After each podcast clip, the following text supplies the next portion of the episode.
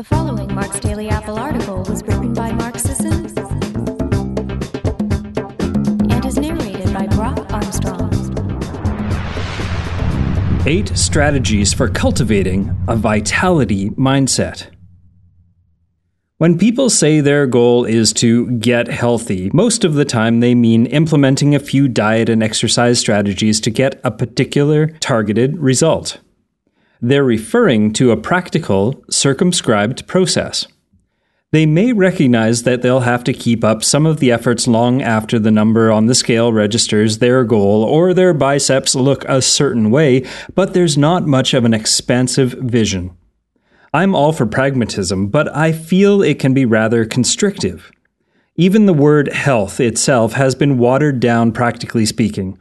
Health, uh, too often, is used as some relative term more descriptive of an absence of obvious ill symptoms than the kind of well being I'm after.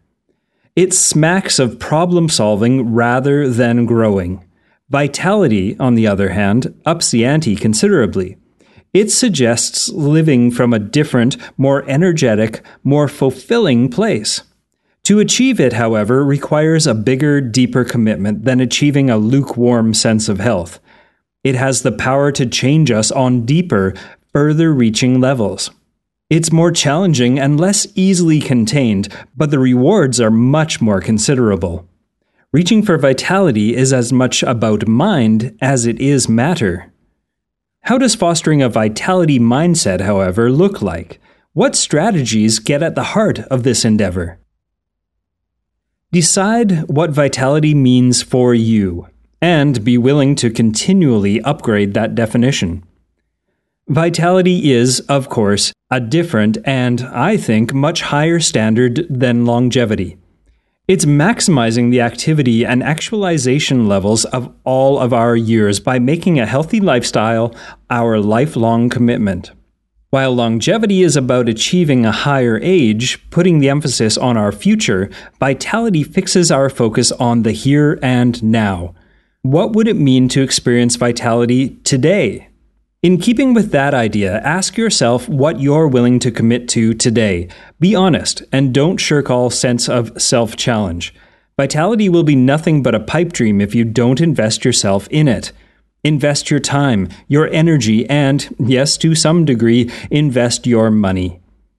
Ask yourself what you want out of this investment. What do you want to see happen?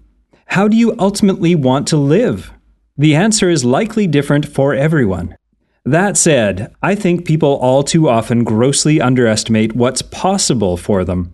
They can envision improvements that would make life slightly better than it is today, not getting winded walking up the stairs, being able to keep up with their children or grandchildren, or completing a 5K. These are great goals. Just be prepared to outgrow them. Allow yourself to define your own vision of vitality, but commit to revisiting that vision periodically accepting and anticipating more for yourself as you grow into the process. Which leads me to do the personal work around deserving. I've said it before and I'll say it again here. Our stories are too often our greatest barriers. Over the course of our lifetimes, we've absorbed the claims, words, and assumptions of other people. We've used them as our mirrors. To accept genuine change into our lives, we have to be willing to deserve it. We have to feel it is our birthright. And it is. I'm not trying to sound romantic or biblical here. It really is pretty simple, actually. People will rise to the level of their own expectations for themselves. Sure, you might have an incredible trainer who builds you up for six months, but if you don't have the self esteem to support the changes that happen, chances are you'll descend back to a level of health, fitness, weight, well being that your unconfident self is comfortable with once you're not paying attention to the trainer anymore. You won't be able to live with the incongruence between the success you see in the mirror and the success you feel you deserve. Recognize that genuine well being is a personal value. Don't shortchange this process. Going on a diet is a strategy for a particular end. Choosing a vitality mindset and healthy, vibrant life is a personal value. Your daily decisions and logistical strategies will help you put that value into action. I'd consider this a critical distinction. We don't identify with strategies. They're tools, tricks we use for utilitarian purposes.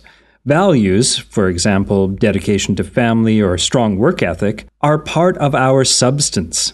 We see them as part of our identities and even integrity. Cultivating a vitality mindset means accepting that health is more than an interest. It's part of our inner fabric.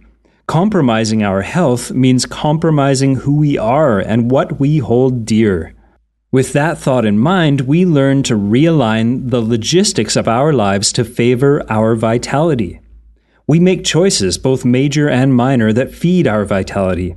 We become open to new solutions and approaches to facets of everyday living. We recognize that many things, even big things in life, are worth sacrificing before our health. Our well being is the base from which we build our lives and foster what we have to offer others. To learn to make decisions based on that fundamental value. Accept the countercultural dimension of life going forward. From a young age, we're taught to go after what's popular, and the message permeates into adulthood. The most obvious caricature of this pattern we see in the throngs of people lining up at 3 a.m. to stampede through the doors on Black Friday, unconcerned about trampling or otherwise maiming other people for the latest this or that. More subtle but still distorting versions come out in how much of our lives we'll sacrifice to hold jobs that give us the bigger, better possessions, the nagging insecurity that fuels decisions to keep up with the neighbors, and the instinct to fit in by participating in the choices and activities that others set up during social interactions and events.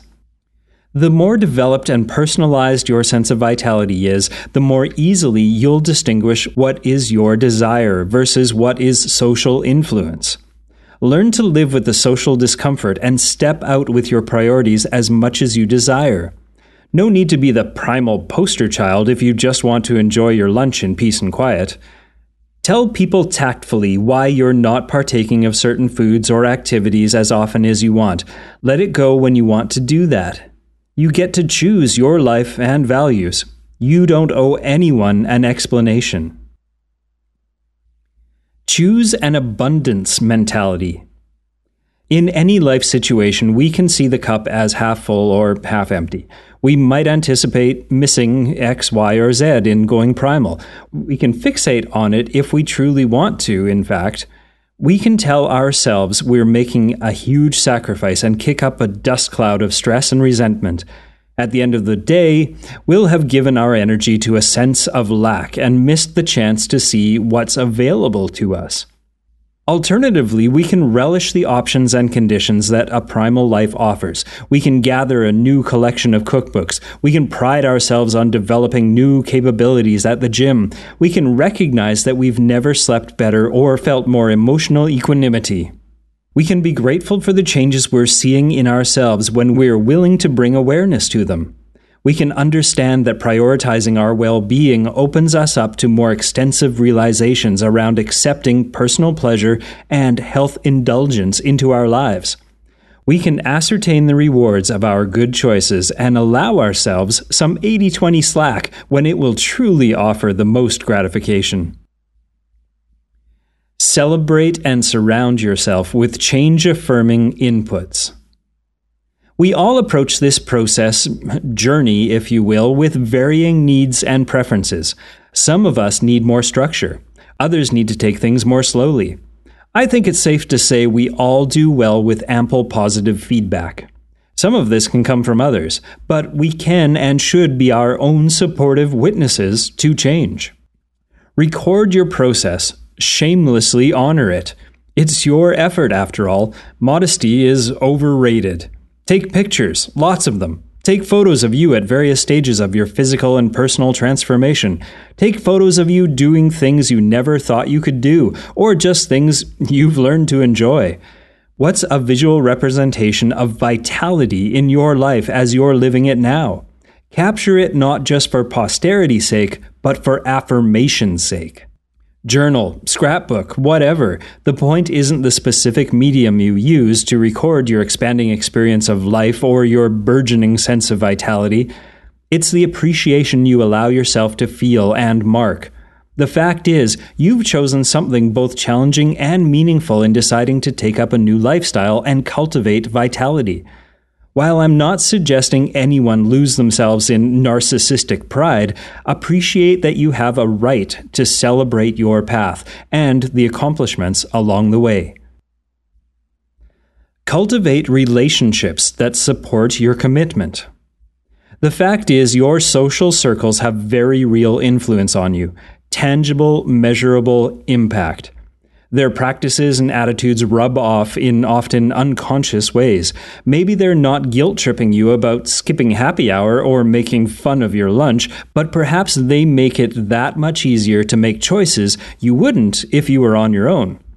It's not about dumping your family and or friends, it's about recognizing that you shouldn't have to live life on the defense.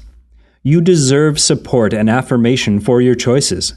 Be bold enough to create that for yourself in the flesh, online, with a mix of both. We all benefit from having people who share our basic values in life, and vitality is a core one. Give yourself the chance to be enriched by supportive connections. You don't have to do this alone. Unshackle yourself from the idea that your best years are behind you. If there was ever an excuse that kept people down, and personally, I don't think much about my age, but I consciously make it public because I know it can speak to some people. I feel great, and I'm going to share that. If I listened to the conventional wisdom in this country that told me what I should expect at my age, I'd be living a much, much smaller life. I reject that. Contrarian that I am, I relish the chance to be a continuing visionary for my own life. I think that it is crucial for cultivating a vitality mindset. Reject outright any cultural or social message that tells you what you're capable of. Don't lose sight of the chance to craft your own life. Vitality becomes a deepening understanding and experience. With time, we sense dimensions we never would have anticipated. Later decades bring more experience and self knowledge to bear on this process.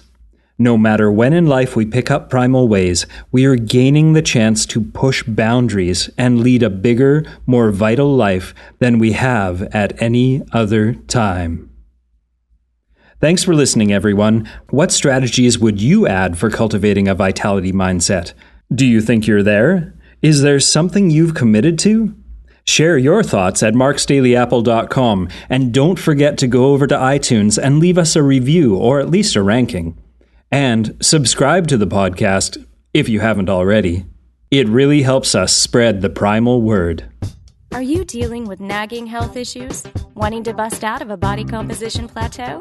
Frustrated by mainstream medical care that either conflicts with or is uninformed about your primal practices? Finally, you can engage one on one with a respected medical expert aligned with primal principles. Primal Advantage Consulting with Dr. Cate Shanahan blends the best of medical science with ancestral health principles and her experience in metabolic consulting with everyone from regular patients at her clinic to elite professional athletes like the Los Angeles Lakers. And you get to take advantage. Work one on one with Dr. Cate to fine tune your dietary habits for weight loss, peak performance, and minimizing disease risk. Visit primalblueprint.com to find out more and enroll in the Primal Advantage program.